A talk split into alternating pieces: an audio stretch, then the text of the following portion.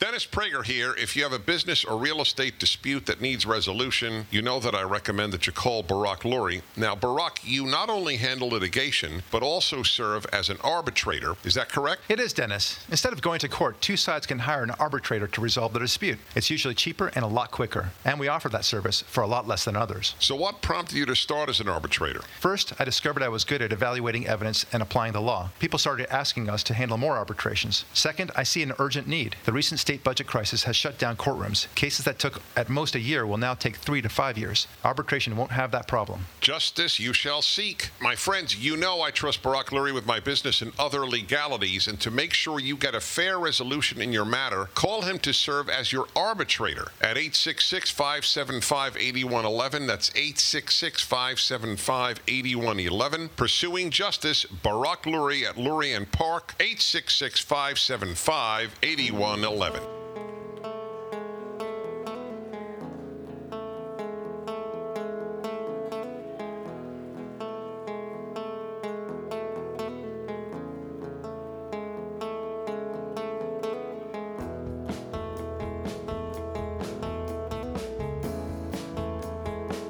Turns out that the Pope has decided that uh, it would be a really great thing to recognize Palestine, a state of Palestine. And presumably, that's going to be the uh, the Gaza Strip and the West Bank together, and that uh, now he the, the, recognizes the delegation of Palestine. Now, officially, details are still to be worked out but it doesn't matter. There's momentum now, and, and it's going to be impossible for the Vatican to go backwards on this. So, for all intents and purposes, the Vatican has officially recognized this country called Palestine, presumably headed up by Hamas, which is a terrorist organization. So, good for you, Vatican. Now, here, here's the problem. As I told a good friend earlier today, I would far rather that so, uh, that, that, some country like Albania recognize a Palestine uh, rather than the Vatican. The Vatican is the first uh, of, of, many to recognize uh, this Palestinian state. And the problem with it is that it's the Vatican, right? It's, it's ostensibly this high minded, value laden spiritual center of the world. That's very important. One that understands the difference between good and evil. Uh, and it does. I, I, I, I, presume, and I, you know, you know how much I love the Catholic Church. You know how much I love Christianity, generally speaking. So it, it, it hurts me when an institution that I so admire, I so revere, as the Catholic Church, gets it so wrong on such an important issue of right and wrong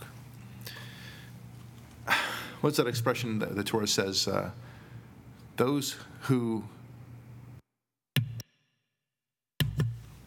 as that old uh, biblical saying goes, those who are kind to the cruel will soon be cruel to the kind, right? And that's that's what the Catholic Church is now starting to get itself into. I mean, it should never be in that business. Of all the things in the world, when, we, when we're attacking the left, um, we, we attack them because of their lack of moral clarity, their lack of moral vision.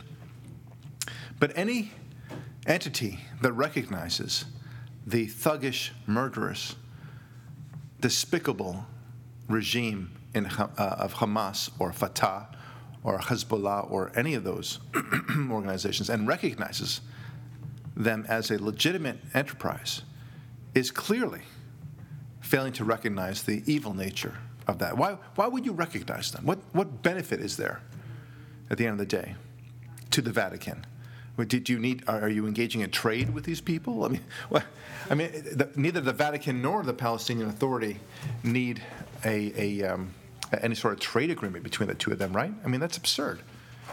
So I'm still trying to figure this out. And the only conclusion I have is that this Pope as much as I love the papacy and I love the Catholic Church, you know that. This is not the first decision that he has made that has raised eyebrows, right? I mean, you can chime in with me, but I know that he spoke, for example, lovingly about the notion that one of our first priorities as humans on the planet is to fight global warming. That was one issue. All right, there was another issue that I think you wanted to bring up also that he brought up. I think it involved gay, uh, not gay marriage, but nevertheless, uh, homosexuality. Uh, well, embracing homosexuality or the homosexuals. I don't think he went as far as um, embracing redefinitions of the institution of marriage, which thank God, but give him time to evolve. And there's there's room Right. based on his, his track record. But all of his embraces of the global warming agenda and his anti-capitalism agenda, Well, constantly suggesting that capitalism is at, or free market enterprise, free enterprise is at fault for so many of the world's poverty ills, without ever putting forth an idea that's a true solution other than socialist or communist solutions. Well, right, and and he of course doesn't either. He also doesn't connect the dots between capitalism and, and poverty, and of course fails to recognize all the great achievements that capitalism capitalism has brought us to alleviate poverty. I mean, Yeah. this is it, it's it, this is the way it is lately with this with this pope, and I I'm concerned. I'm very concerned, and now the fact that he recognizes the Palestinian state and calls it Palestine. I mean, just. What is going on? It's just You could at least wait for the UN. I mean, Oh, well, please. good point. Yeah. So, you know, once the Vatican does it, then of course, then the other countries will say, well, gosh, you know, the Vatican, which is, you know, they're putting their imprimatur on the um, on the whole notion of, of independence. Well, who are we to say that the Pope is was wrong on this? And now, you know, he, the Vatican gives moral authority and moral um, cover to any country that wants to take that extra step. I think Sweden did did it recently, didn't it? Well, I'd be most concerned with Catholic countries that have a uh, history or a dubious uh, anti-Semitic past, say Poland. Yeah. Now Poland has a complete uh, air cover if Yeah. they choose to go this route. I do want to mention that this isn't the first pope who's done these kind of things. We both agree that Pope John Paul II is a great hero in many of the struggles we believe in. But remember, in the 80s, he actually embraced and kissed Arafat. If Yes. you remember that incident. That's so true, yeah. the the papacy has these these issues, which only it, the problem that I see is it, it only gives ammunition to those who constantly accuse different sects of Christianity of being institutionally anti-Semitic. Well, that, and uh, it goes back to that, the phrase we just said, uh, showing kindness to the cruel. Because when you embrace and kiss the uh, someone like Arafat, uh, you are indeed uh, blessing him in a sense, right? Saying uh, you're thanking him. You, you, You're somehow- endorsing. You're, yeah. It's, I don't it's get a pope kiss. No. you know you don't. No, and, and, and it turns out you haven't murdered anybody lately. Right. Or- or- and you know what? I think I don't recall murdering anybody. You know, I'm, I'm looking back in the, the, the recesses of my memory banks, and I just, for the life of me, Ari, I just can't re- recall murdering a single person. Huh. You were How talking about that? Before we started, you were talking about laziness. Yes. Uh, Without casting any aspersions at anyone, do you think you and I are just not ambitious enough that we've neglected to true. explore this vein of action that Well, look, by- by the con- blessed seem to take? By contrast, the uh, this Arafat monster, he, he you know he has thousands, if not hundreds of thousands of, of people's lives uh, killed, uh, either directly or indirectly, uh, leading to him. And that's to say nothing, of course, of all the Hamas uh, bastards uh, who have uh, even more blood on their hands. Okay, so you know, and and and you and I, nothing, nothing. This man, however, has murdered so many people. He gets the kiss. Why? Because he's decided that maybe I'll start talking to the Israelis and about peace. Because you know, I, I've engaged in murderous warfare and I'm thinking about peace. So so that somehow entitles you now to a kiss. It, it, it's so offensive, the notion that we would do this. Uh, uh, what, what if Charles Manson, having killed the, the people that he did, and he gets convicted, and then Charles Manson says, you know, I did something horrible. That, that's really, I, I feel bad about it. Of course, Arafat never said such a thing. But let's say Manson did. Would, would he, that entitle him to some sort of reward? Some sort of uh, blessing by the Pope or otherwise? Good for you, Charles we really respect you. Can we can we uh, help you in any way, shape, or form? Here's an award, by the way. Here's here's a recognition on your part. This is this is the world that they expect, and I I, anyway, I'm, I'm, I'm getting upset about it, of course, but we always do. You should. I you should. should. This is this. This is, is- the kind of thing you're supposed to be upset about. The one thing I also wanted to run by yeah. you though is also think about the irony of this. How badly are Christians treated in those portions of the Arab world that are now to be called Palestine? Because Christians aren't exactly thriving there. Well, they, they throw out every Christian out there. They kill them all, and if they don't kill them all, then, eh, eh, then you're lucky only to be forced out. Okay, so that's so it's a very good point. But It's not like it's not like this horrible person has been giving safe harbor and amnesty to Well, this- Christians. This is the problem when you don't see the difference between good and evil in a clear way. Sadly, this pope lacks clarity. Sadly. Okay, I'm, I'm sure he's good in many other uh, uh, realms. I'm, I'm, I'm absolutely positive of this. I, I have a lot of Catholic friends who, um, you know, they're, they're Catholic. They they have to love the pope. That's part of their thing. They, this is not really a choice on their part. I've asked before about this. We've discussed this before. There's a difference between, uh, I think, making a decree and and sending out some sort of opinion. Um, but this is a big deal. This is your church saying this, and I, I'm not asking you to, to give up Catholicism. Far from it. But I am I am asking if you are Catholic, to to to wonder, is this Pope doing something that you consider to be morally right? That's all because if the Pope is infallible, I don't know that if you consider him infallible. I think he's definitely demonstrating. This is on the, the infallible column, shall we say. All right, this was a big mistake. I woke up this morning, read that news item, and, and told myself, wow, it's, uh, for some reason, I, I I feel that this is going to be a, a big watershed moment in history. And I, I wanted to ignore that. But here's the day. This is it. This is a, a very important day when things changed. This is the day, May 13, 2015.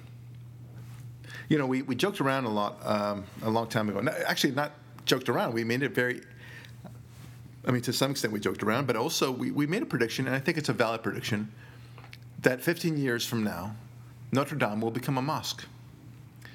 And then we saw an example of what's happening in, uh, in England. Uh, what's the big church there? Westminster Abbey. Yeah, Westminster Abbey, and they were doing exactly the things that we said they would start doing. It's not as if suddenly they'll just take it over one day. It'll be a slow progression. We said that they would start outside the, the church. In this case, Notre Dame is what we said. And then they'll have like 10 or so people, and then they'll have a few more people, and then a few more people. Then they'll be in the vestibule, closer and closer to the innards of the church, if you will. And then one day, it'll just be a weekly thing. And then all of a sudden, it'll be a lot of people, and they'll they'll cover up the icons, uh, the, the the Jesus icons, because you know that that's offensive to them. and then eventually, they'll just take it down, and they'll say, "You weren't you weren't using this. What's the point? Why, why do you care?" And no one will care. That's that is the point. And it happened. It started happening at Westminster Abbey exactly the way we said it would, except that it happened a lot sooner. Of course, our predictions, generally speaking, happen, happen a lot sooner. Why am I bringing this up? Because, you know, one could say, hey, maybe the Vatican is becoming a mosque, right? I mean, that's that is a joke. Of course, we don't actually think it's becoming a mosque simply because of this, but you're playing with fire. It's not a joke, it's an exaggeration, Yes. but it's a realistic exaggeration into the absurd because of other pieces of information that we've seen that lead us in that direction. The so it's not a completely absurd uh, prognostication. the Pope is doing the devil's bidding. Okay? This is exactly what the devil would want, right? And Arafat and Hamas and all those monsters, they are the devil. You would never, I mean, your, your whole life, uh, your, your excellency, is that what they call him? Excellency? Your Highness. eminence. Your eminence. Your whole Yes. life, your eminence. And all the cardinals that are with you, and all the people that aspire to be a cardinal and then a pope, your whole lives are dedicated to battling evil, to recognizing evil and emphasizing the good. And this is, and, and the Vatican itself embraces this evil. How can you, how can you justify this? Yeah, and it's not just Islam. Like we said, it's communism too. The two great evils of our time. Both of them. Right. How can you justify this? That's that's my, and it's not as if, I don't know. You know, during the days of the Nazis, you know that the, the church had a tough tough time as well. they didn't fight back as, as hard as we would like them to, but nevertheless, they didn't embrace Nazis. Okay? But even then, you could say, well, you know, they're surrounded, and the, the Mussolini and so on, and, and Hitler. There's a lot of pressure to bear on the Vatican. But what kind of pressure is there upon the Vatican to do this? It's not as if someone put, put a gun to the Pope's head and said, "You will recognize the state of Palestine because of economic squeezes or otherwise, or we're, we're just going to kill every one of the, of the cardinals." They don't. They didn't say that. God, God forbid. I mean, that would be a, actually a good excuse if that actually were the case. No, this is the same pressure uh, campus presidents are under on uh, college campuses with the BDS and SJP movements. Right. This is this is cultural pressure. it's just cultural pressure, and it's a sense of wanting to be loved, and that's what's happening with this pope. The, this pope wants to be the first pope that dot dot dot, the first pope that dot dot dot. You know, uh, one, two, and three, whatever it is. He wants to be that guy. Um, he, wa- he fundamental wa- transformation, right? Oh yeah. Yeah, wait a minute. yeah. I, I, understand. Look, I, I, won't go so far as to say that, that this Pope is, is doing to the Vatican and Catholicism what we have always claimed that Obama is doing to America and Western civilization at large. We, I won't go that far. I, I, I respect my Catholic friends far too much to, to do that. But I am saying that this Pope, perhaps in his what I think is a transparent attempt to be loved and to, to obtain love from the world and respect from the world uh, is really doing a great disservice to Christianity at large and certainly to Catholicism. This is a big issue. We'll see how this all turns out. All right, I want to move on to a slightly different topic. Um, and uh, it's somewhat related because you can ask yourself, what's it going to be like, you know, if this sort of pattern continues. You know, if we, we continue to embrace the bad guys, one way or the other, continue to say, how can we work together? How can we work together? Not realizing that uh, with some, some bastards, peace, you, you don't give them that chance, right? You don't give peace a chance to these guys. You, you, put, you don't have to go to war. I don't expect the Vatican to go to war with the, uh, the bad guy uh, Arab countries. I do expect them, however, to put up a wall and say, We ain't talking to you until you show that you are truly reformed society, until you embrace other cultures as we embrace you, until you respe- uh, treat women with respect, until you treat our, our Jewish friends with respect. In fact, until you treat each other with respect. That's when we'll lower the wall a little bit for you. But how will it be if we continue on with this pattern? Over the next five years, 10 years, 20 years, 40 years, right? Wouldn't it be interesting if we perhaps could show the Pope, or for that matter, anybody who ascribes to what the Pope has recently done, a, uh, a movie of the way things are going to be in the future because of the inevitable continuation of this, of this embrace of evil? How will this turn out, this movie, right? Now I want to leapfrog because it makes me think about other things. How about if we showed a, a video or a graph or, or otherwise of, uh, of a liberal program, say minimum wage, say um, affirmative action, say ever increasing taxes, and show what that would mean, what that impact would be over time. Okay, a, a minimum wage that would be just definitely just difficult for any employer to bear. Um, affirmative action run amok, higher taxes run amok. How would that look like? What, is, what are the impacts of that? What are the impacts of uh, far greater regulation in our society?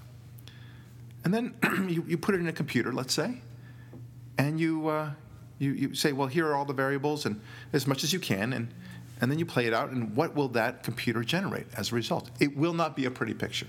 Agreed? Agreed. All right, well, guess what? We have such a thing. They're called American cities, like Detroit. Detroit is the result of the 40 years of liberal programs. Hold on, I found about. another one. Baltimore. Oh, yeah, Baltimore. yeah, it just occurred to me. Mm. Oh, sorry, didn't mean yeah. yeah, what a what a random thought. Whatever brought you th- to that point? I don't know. Yeah, but but Baltimore is a good example too. Um, Los Angeles to a lesser extent, but this is what happens. You'll you'll slowly have this decay of a society uh, if you embrace fully the liberal mantra. Now you you may have some liberal uh, programs in place in this or that city, but because they're not fully embraced, uh, you may mistake that the success of the city is because of the liberal program, when in fact it's in spite of the liberal program in question. That's the concern. Now, what's so funny about all this is that where have they actually engaged computer models for purposes of predicting what the future will be? Wait for it, wait for it. Ari's got it on the tip of his tongue. It's Global warming? there you go. right? Really? Yeah. Oh, yeah. Global warming. I find this fascinating because it was just it just dawned on me on my walk this morning that you know they they're so that they're so uh, hell bent on telling us about how terrible things will be 40 years from now, all based upon a computer model, right? They have all these interesting features. They plug in those all the, the programming, and they say if we continue on with this devastating pattern of, of conduct that we have, we will be like X in 40 years from now. Okay, hey, I would like you to employ that same analytical thinking to all your other programs that you've encouraged us to, to affirmative action, minimum wage, uh, higher taxes, regulations, all those goodies that you like to do, or the breakup of the family, for example, gay marriage. I mean, you, you don't you don't think past six months. I don't think you even think one month ahead of you.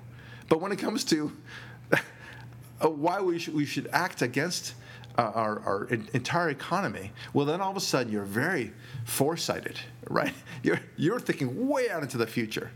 But the reason why you think way out into the future, of course, is because you can't show it now. So you have to say that's going to happen 40 years from now in order to justify action now, right? But they won't do that in reverse. They won't ask, ask themselves the questions of what will happen if we continue on with this crazy program that we just adopted, whether again it's gay marriage or, or uh, not, not even encouraging marriage whatsoever, or forcing kids to have sex education at such an early age, or encouraging uh, uh, boys to go into girls' bathrooms, and all the all the other crazy things that we've been talking about. What are they? What's what's society going to look like 10, 20, 40 years from now if we keep up this sort of pattern of behavior? Right? What's it going to be? Because progressivism, as we know, doesn't stop. That's one thing. We, we know that the progressivism graph keeps on going up, keeps on chugging away. It doesn't stop. There will not be an end.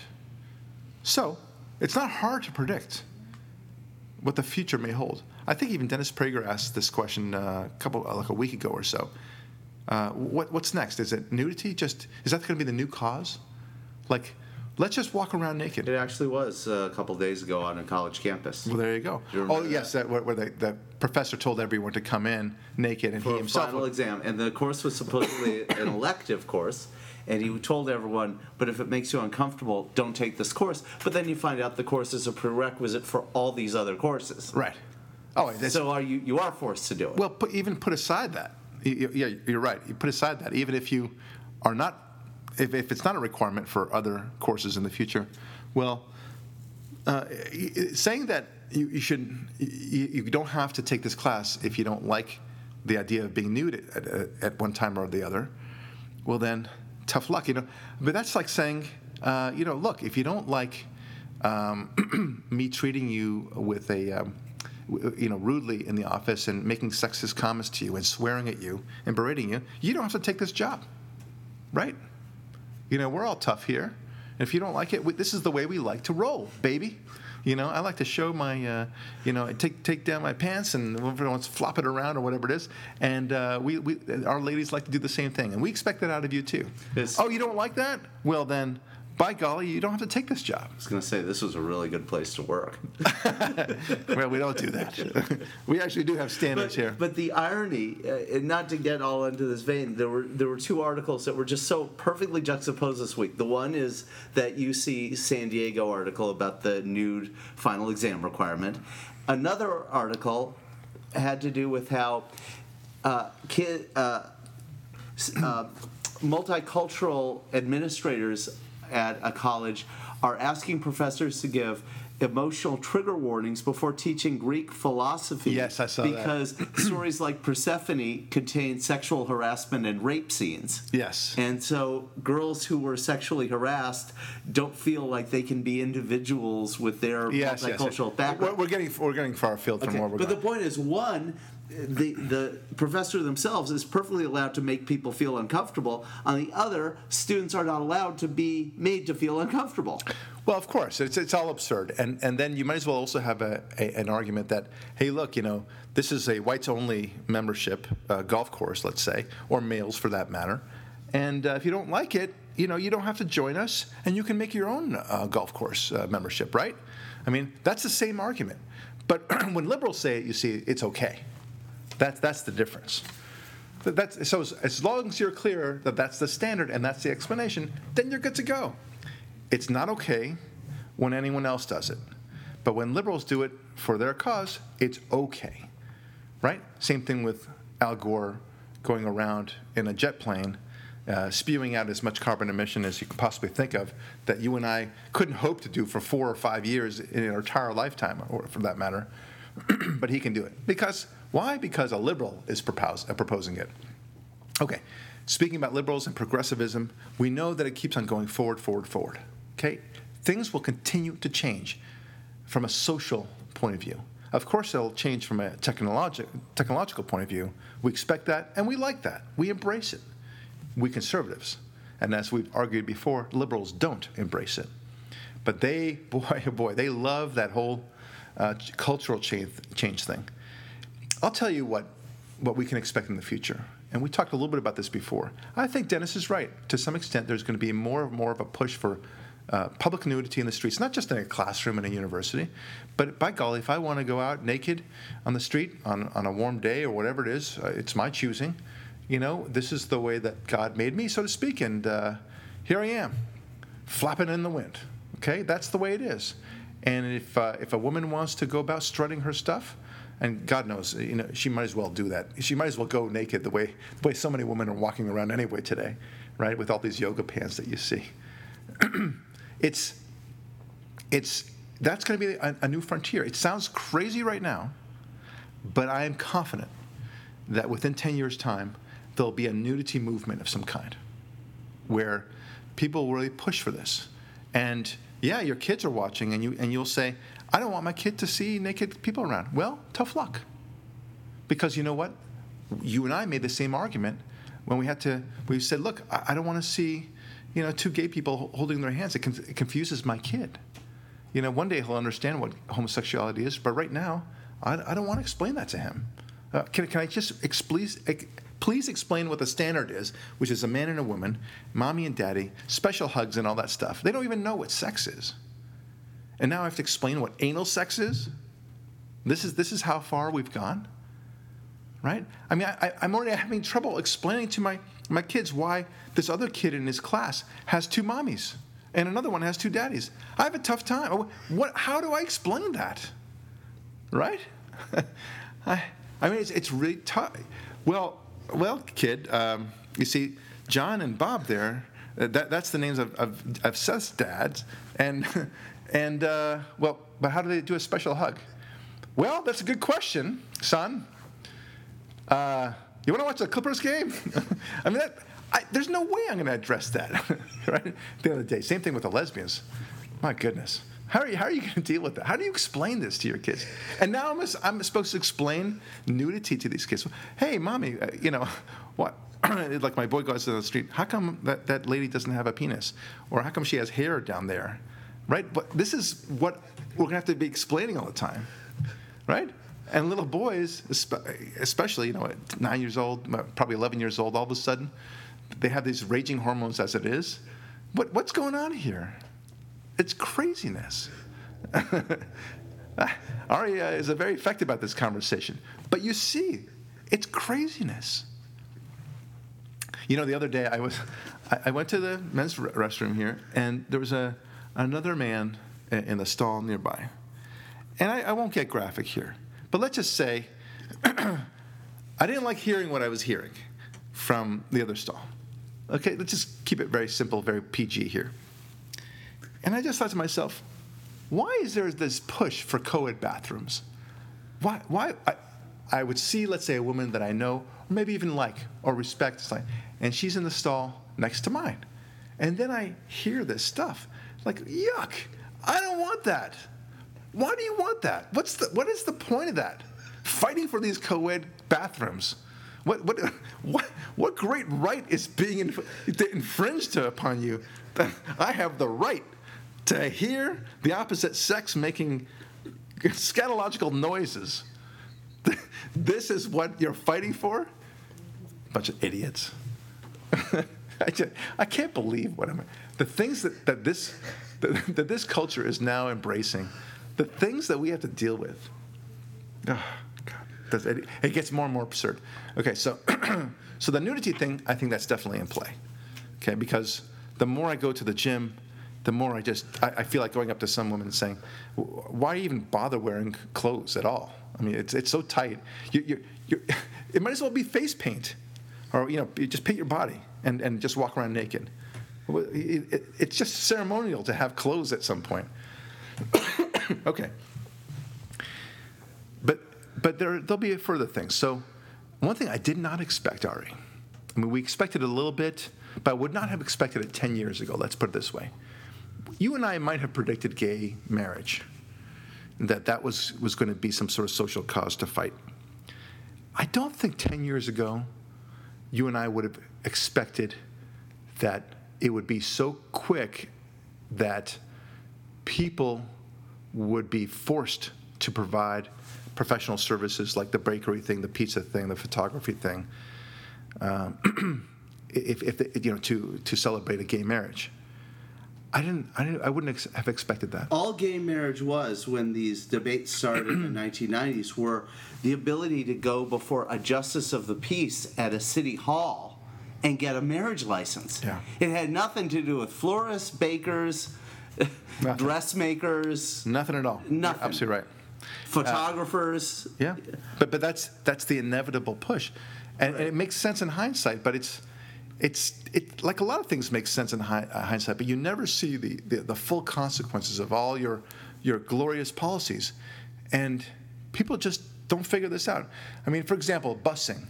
When when affirmative action was in high gear and they decided to do this busing thing by the Supreme Court, no less, and that theory was well, parents will be forced to send their kids to these more poor areas of the of a city and then that will force them to be a little bit more involved in the schools, and that will elevate the quality of the schools. Never mind the teachers' unions and all that is the real reason for the big problem. But, but we digress, right? So, so they did this busing thing, and then surprise, surprise, the parents said, "No way in hell, we're out of here," and hence the phrase "white flight." And, and private school and private school, you know, and, and, and tuition and everything else. I mean, it was craziness and as a consequence, the poor, the poor schools got poorer. Nobody thinks about the unintended consequences. Now, here's, and I'm making a prediction now that is so perverse and so upsetting, but I'm going to say it anyway. That the gay movement is such that you will be ostracized or considered to be a plebeian if you do not yourself engage in homosexuality. That you won't be required to, of course, no one can force you to have sex, God willing. But at some point, it'll be prudish if you yourself don't admit to having had sex with somebody of the same gender. And, uh, and that's what you do. You're going to try it out. Try it out yourself. You don't know if you're gay. How do you know until you've tried it? You might like it better right? This, this is what it's going to be like in the future. You'll see. It'll be a culture of imposition, of uh, uh, in, in the gay world at least. The sexual world is a very strange world, and it's a world where there's been far too much openness in some ways, and at the same time, um, it, it, seems to embrace um, cha- this this totalitarian impulse to make people do things even at the same time asking them to be open about it. I don't know. I just don't know. I mean, for example, the, the nudity thing we just talked about. You know, it's one thing to say, well, a person should be allowed to walk down the street naked, which I think is absurd, but it'll happen. It'll be another thing shortly thereafter to say, you must allow naked people into your store. Okay? You will accept and you will let them in and they, you will let them barter services and whatever it is, you know, exchange services and buy their ice cream cones and such. But I don't want naked people in my in my family store. Well, well then you're uh, then you're being uh, the equivalent of a racist, whatever that means. That's the way it's going to be, because the progressive monster never stops. And then, like you're saying, with the uh, imposition of sexual behaviors on you, the next step will, of course, be you have to spend a certain amount of time in public each week in the buff. that Right? could, that, could, that could might as well might as well be. Yes. I just don't know. I, I, I would never have predicted some of the things that I'm seeing today. I, I, I like to think that I'm pretty good at, at guessing certain things, but at some point, I mean, some art work. I, I I don't think anybody would have guessed. Well, I think that, wait, wait, yeah. I, I don't think that that so many any anybody would guess about the, the nature of art and how crazy it's gotten that that that these artworks or what they call artworks would would garner this much money and this much attention and this much respect it's if we're in that kind of world then we're in a world Ari where just about anything goes. Anyway thanks for listening. This is Barack Lurie. Don't go away. We'll be right back.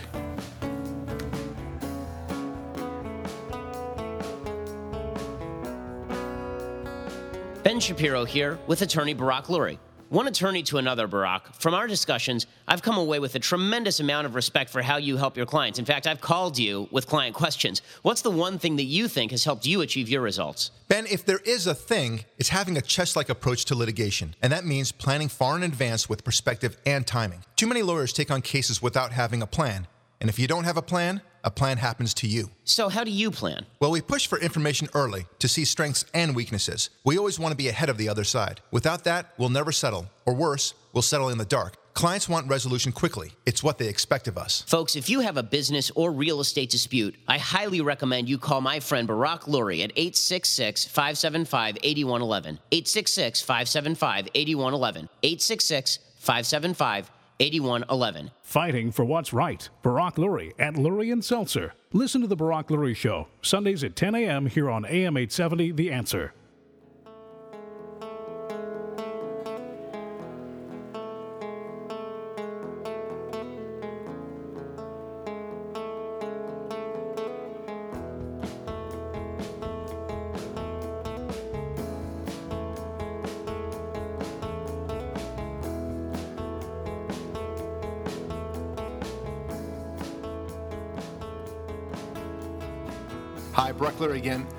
Listen, you know, before the break, we were talking about such interesting things with regard to the Pope and such, and I, you know, it, it, it always is about the, the changing society, isn't it? Right? It, it, in many ways, the conversations we have are about which direction are we going into? Is this a good direction or a bad direction?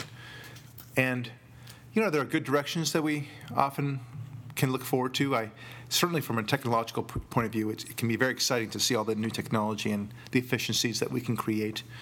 Uh, different investment opportunities, the opening up of certain borders for economic purposes. Uh, that's that's good, and uh, there's a lot of hope in that department. On the other hand, we have other other directions that we are very concerned about. Uh, things that seem to be going a slippery slope, such as the breakdown of the family, the breakdown of the definition of marriage, um, the uh, apparent callousness toward the uh, to what we consider to be life, um, and it's a, it's a, it's an issue. All this stuff is is uh, something to be concerned about. Um, and then, of course, uh, the race relations, and of course, the gender issues that they, they try to confuse about gender. Are these good areas? No, of course not. They're, they're challenges.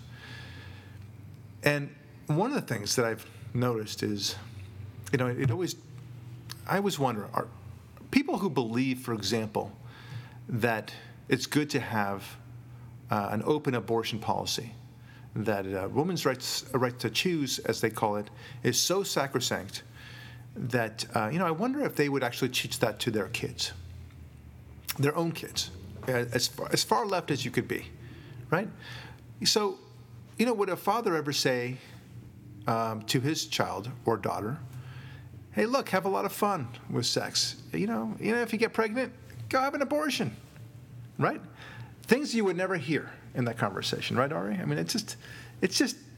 It, it, these, these, a lot of these liberals who, who advocate certain policies, they themselves would never advocate it to their own kids.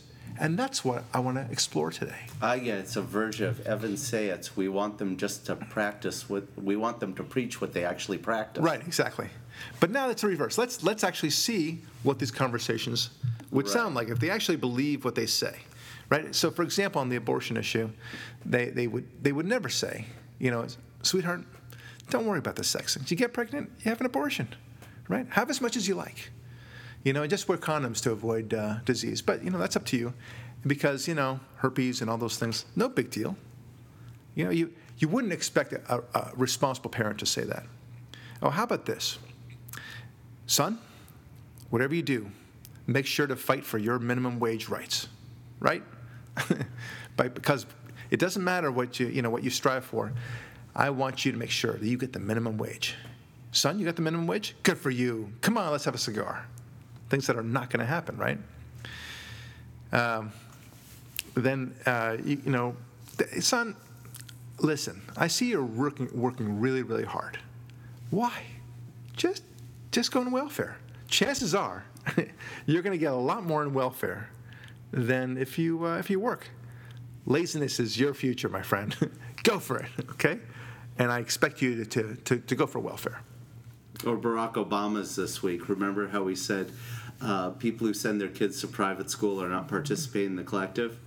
Son, you know what? Because we need to participate in the collective. I don't care about that private school you're going to where you can get into the Ivy Leagues. You're going to a public school. Right. Because we need to participate in the collective. Right. Oh my gosh, that's so great. You understand the sacrifice you're making, son. Thanks a lot.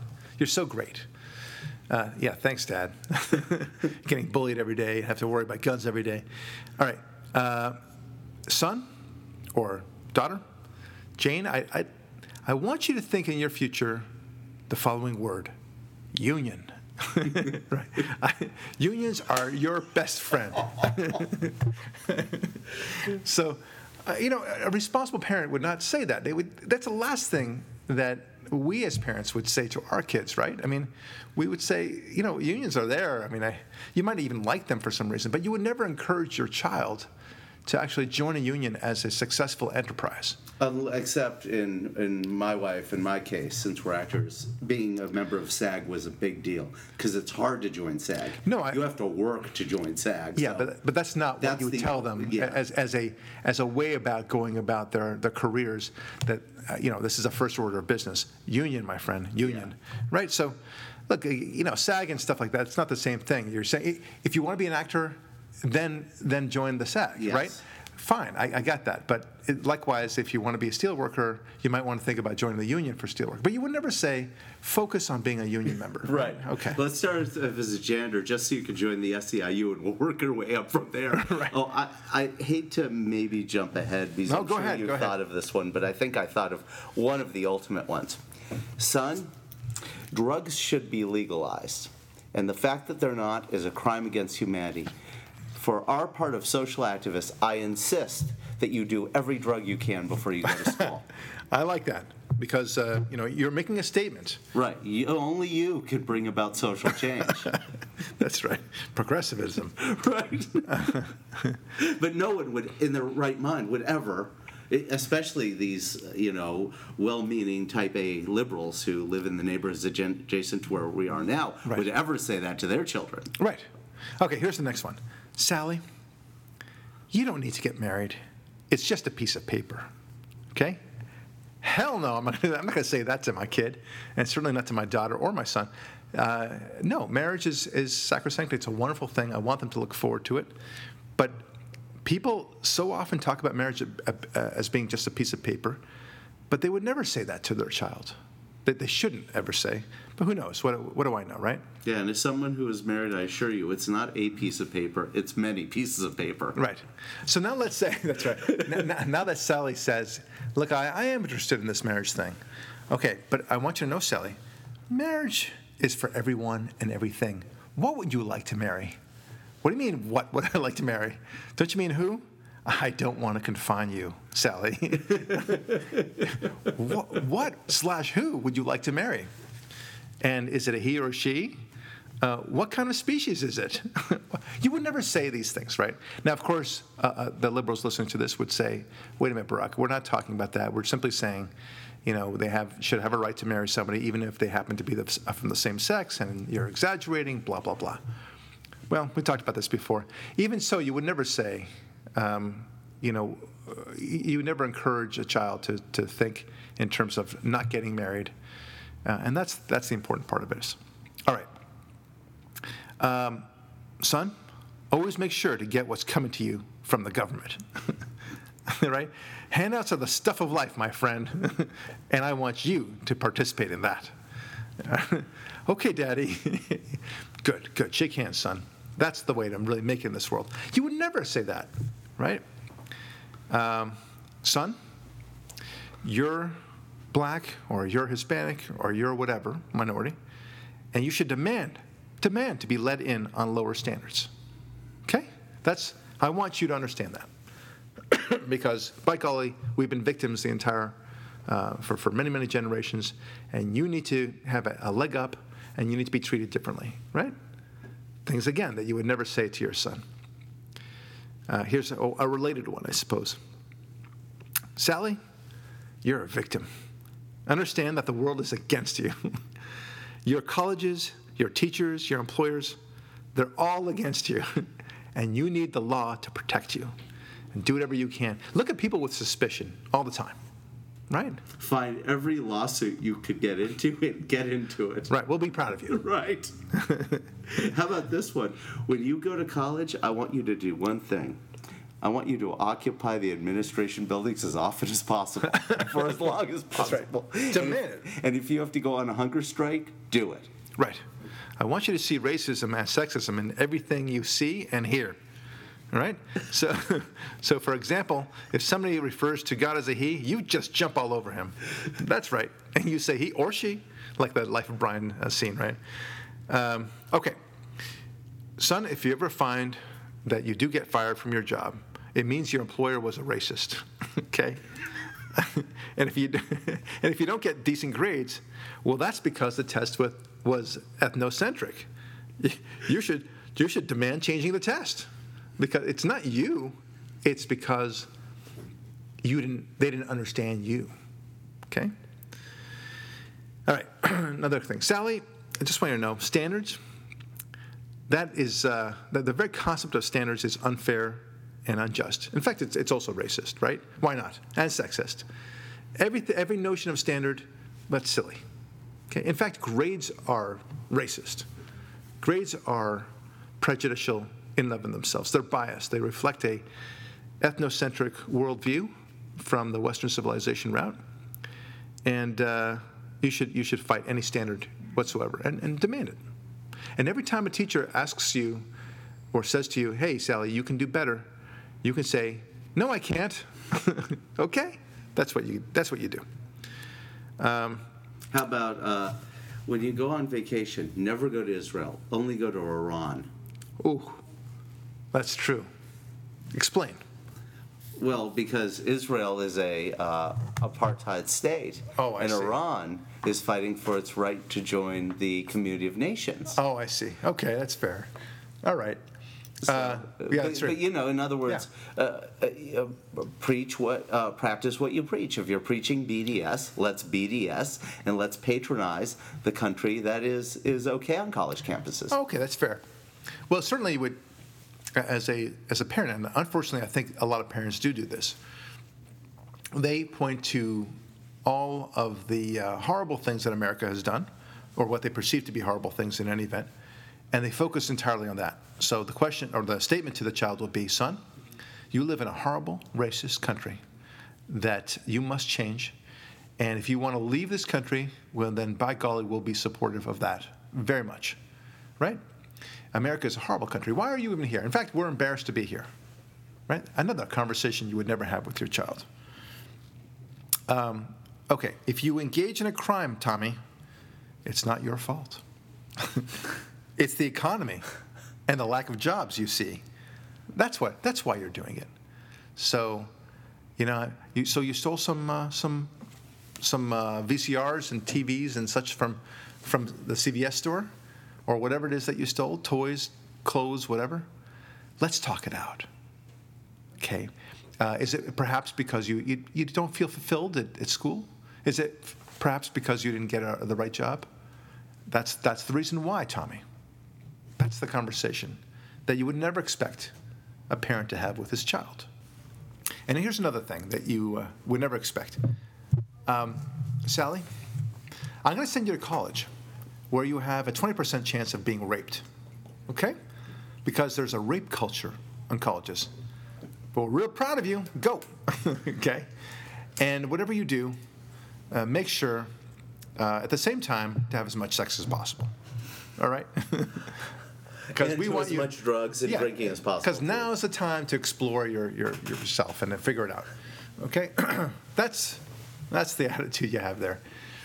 Um, college is, is, is, such a it's so full of ideas right there in terms of the things you you would not expect a parent to say but that's one of them um, when it comes to your career and what you do well whatever you do don't ever think about being a mommy just focus on your career for whatever it is it doesn't make any sense to, to get married wait until as long as you can right what we call bad idea jeans, right? From the Saturday Night, Saturday Night Live commercial, the spoofs commercial that they did.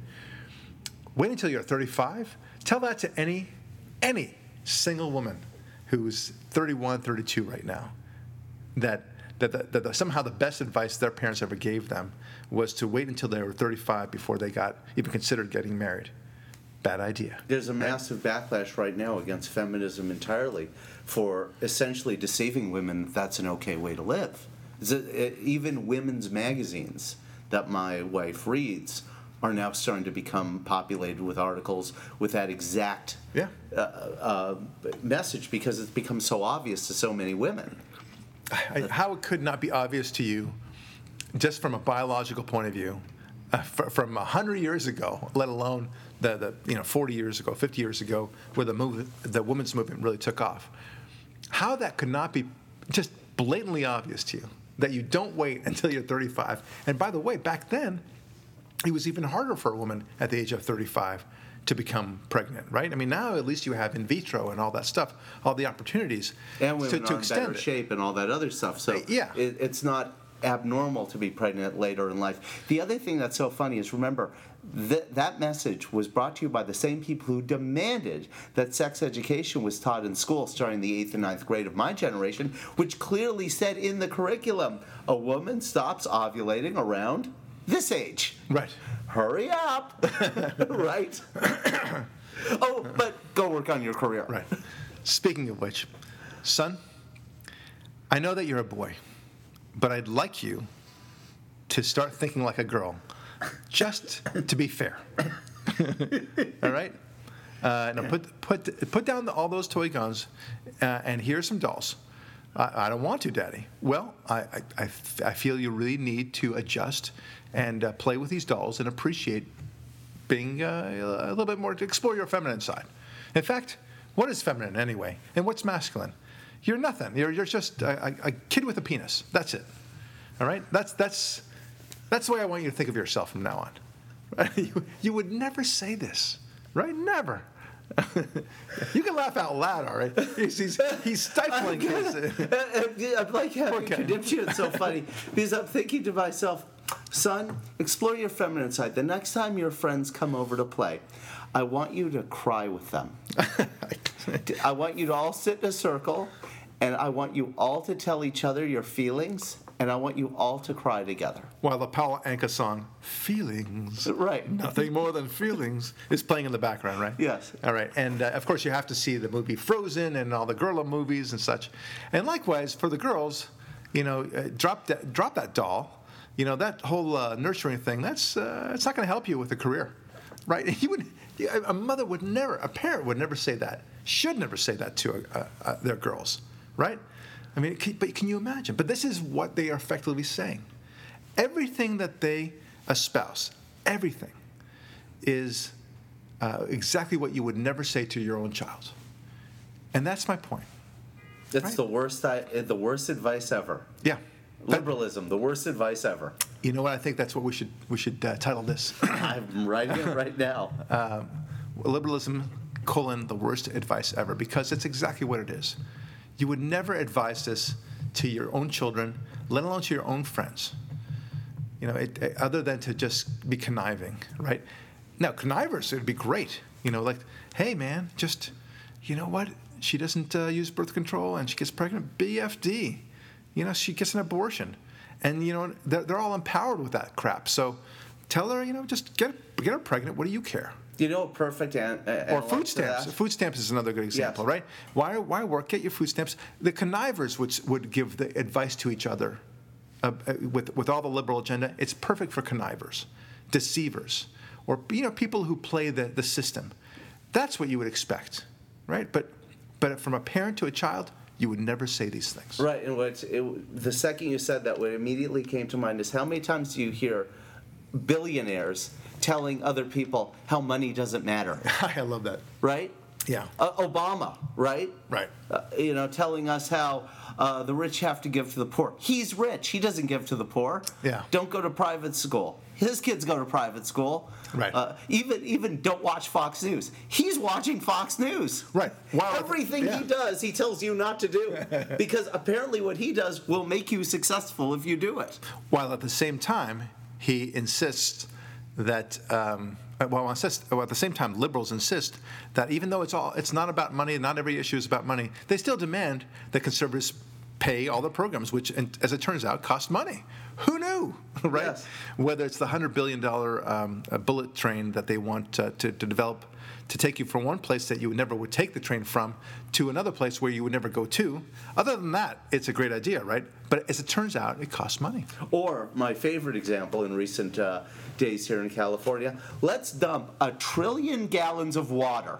Yeah. Starting in times where there isn't a drought to save a fish no one's ever seen or cares about, so that when a drought comes, Yes. we can impose all of these fines on people who didn't dump a trillion gallons of water into the ocean. And then as soon as the fines become official, rain. Right. right? Well, here's another thing. Let's let's get back to where we Yeah. the conversations Yeah, that but we would again, never tell. the, the point is the terrible advice, the imposition of do as I say, not as I do. And you go and do it, but I would never do it in a million years. Right. You tell your children to do that. I'm never telling my children to do this because I'm not an idiot. right. You would never tell your child, uh, you know what? Don't try so hard in the football team. Don't try to be the great soccer uh, player. You know, the, uh, liberal parents and conservative parents alike are always screaming for Johnny to try better. You know, you can do better. Come on, get that goal. Get in there, right? Suddenly they're they're, they're joke competition. But but when it comes to their their actual advice, you know what they would actually believe in, you know from from adult to adult. They would never say again to their child. Like i expect you to not worry so much about it. Points don't matter at all. Just get in there and have some fun. No they they want to actually win. And and that's that's their instinct as a parent and they're right to have that instinct. Because guess what? The world is a competitive place. You would never say that to your child. You should never say that to your child. You should encourage them to do their very best you never say you know, don't try it all. You know, I mean, this, is kind of this is so obvious and it's offensive that we even have to, to think about these things. But it's it's really remarkable. Uh, how about this, son? Um, your contribution to society. Don't even think in those terms. It's what society can give you, right? Uh, that's a completely different animal. The, the, the John Kennedy approach, what, what can you do for your country versus what you, your country can do for you, that, of course, is totally out of the picture. They, they would never say that to their children, uh, that, that somehow that they should just wait for what the government gives them. But even beyond that, they would, they would never say, um, just, or just you know, be a, be a member of society. No, they, they, they always expect a child, and correctly so, to be a contributor, right? whether that means being a, a good lawyer, a good doctor, a good uh, innovator of some kind. Uh, or one of the chairs of the Clinton Foundation. All right. but, But, but, but, but whatever. there's yeah. a perfect liberal child, Chelsea Clinton, and even she is told be the best you can be, not be the Oh, that's a good most example. on Okay. welfare you can but, be. But whatever. I mean, like like Mark Zuckerberg making uh, some some great thing called Facebook or the Google thing. I mean, we now think of in terms of innovation, we think of, of technological inventions, right? But there are many other things that you'd be so proud if your if your son or daughter invented or created. So, for example, uh, a new kind of music, right? Or um, uh, you know, the wheels on luggages. Whoever invented that uh, deserves the millions and billions that he probably is getting. and the Nobel Prize Yes, of course. Seriously. Yeah, of course. for chiropractic. oh, I see. Yes. You know? yes. But but whatever. The, there's so many different kinds of inventions, and you there's always a part of every parent, and I say this because I'm a parent three times over now, that when they look at their child, boy or girl, you know, I hope this special somebody will make the planet a better place. And by making it a better place, it doesn't mean that you're a better complainer. Okay, this is the, the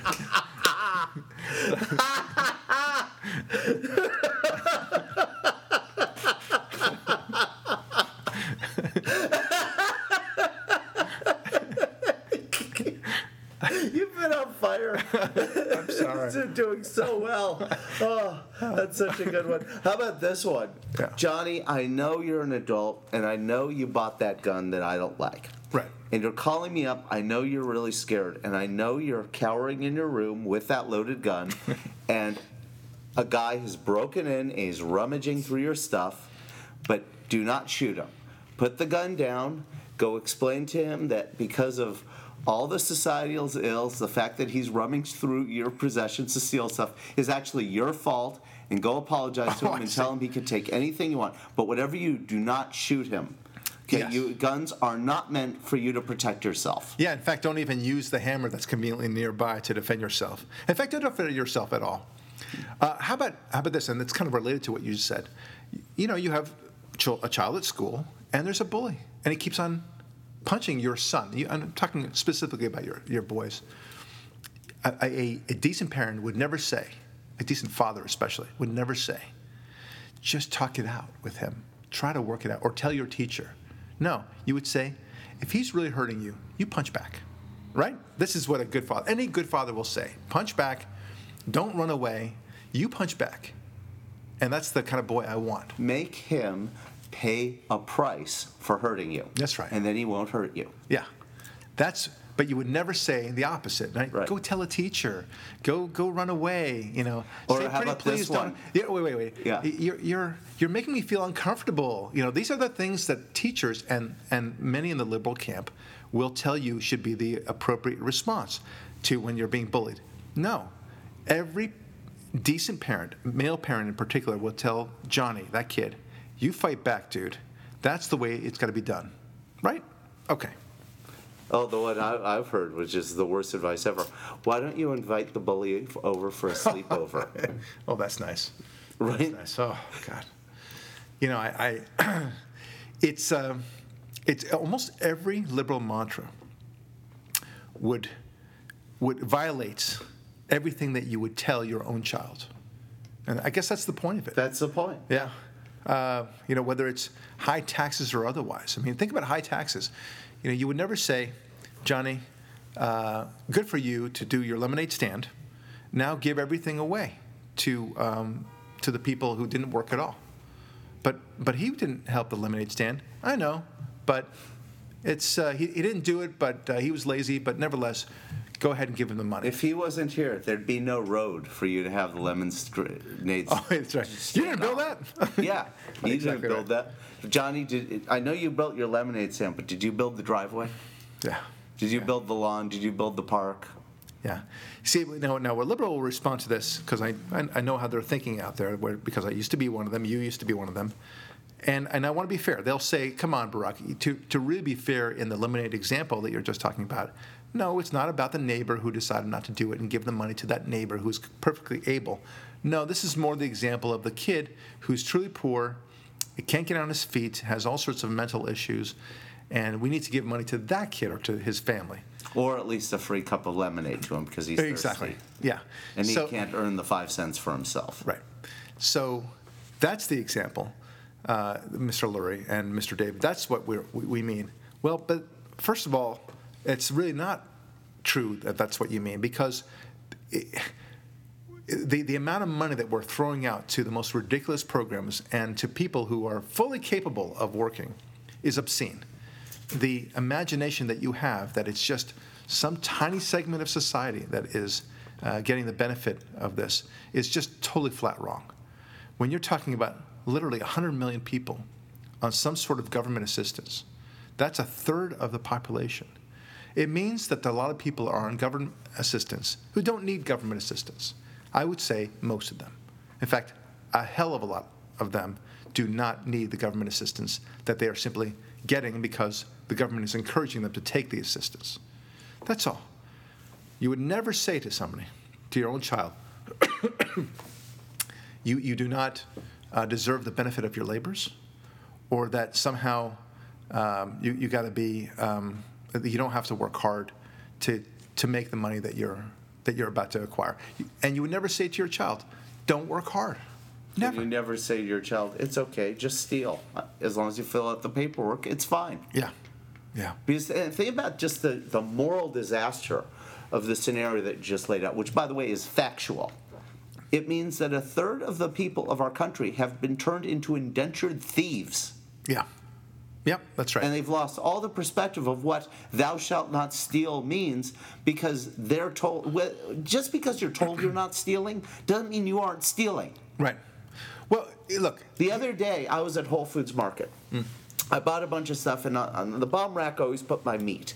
No, you don't eat meat, so you're not familiar with this, but some of us eat meat, which are living things that taste delicious. And I bought a uh, rotisserie chicken, I, and I was in a hurry to get home. I put it on the bottom of my cart. As I was checking in things, I forgot to put it on the thing, the conveyor belt. I wound up stealing the chicken. As soon as I got home and saw, as soon as I got to the parking lot, I saw I did this, but I didn't have time to run in and pay for it. So as soon as I got home, I took a picture of the um, uh, label on it, the Scantron with the price, and I called Whole Foods and said, "Can I pay this over the phone?" They said you can't, but thank you for your honesty. The next time you come in, just tell the cashier and you pay for it.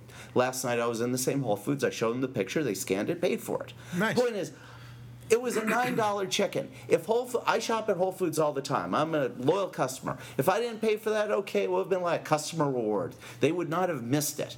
But I was not okay morally with taking a nine dollar chicken from a supermarket location I liked. I was not okay with that. And the fact that I wasn't not okay with it is what means that I was doing for my society to make it better. And the fact that one third of the people in our society are totally okay with taking that chicken, if you will, I- is I- a terrible thing. I, I'm with you. This dovetails into what I want to conclude with, which is the ultimate two things that you would never say to your child. First of all, do what you can to get away with whatever you can. Okay? You would never say that. It's the last thing we want to say to our children. And the most important thing we would never say to our child, and this encompasses everything we just talked about son, you are not responsible. Okay? I think that really sums it up just the way that we would ever want to sum it up. Conversations that liberals would never have with their own children and yet still impose upon the rest of us.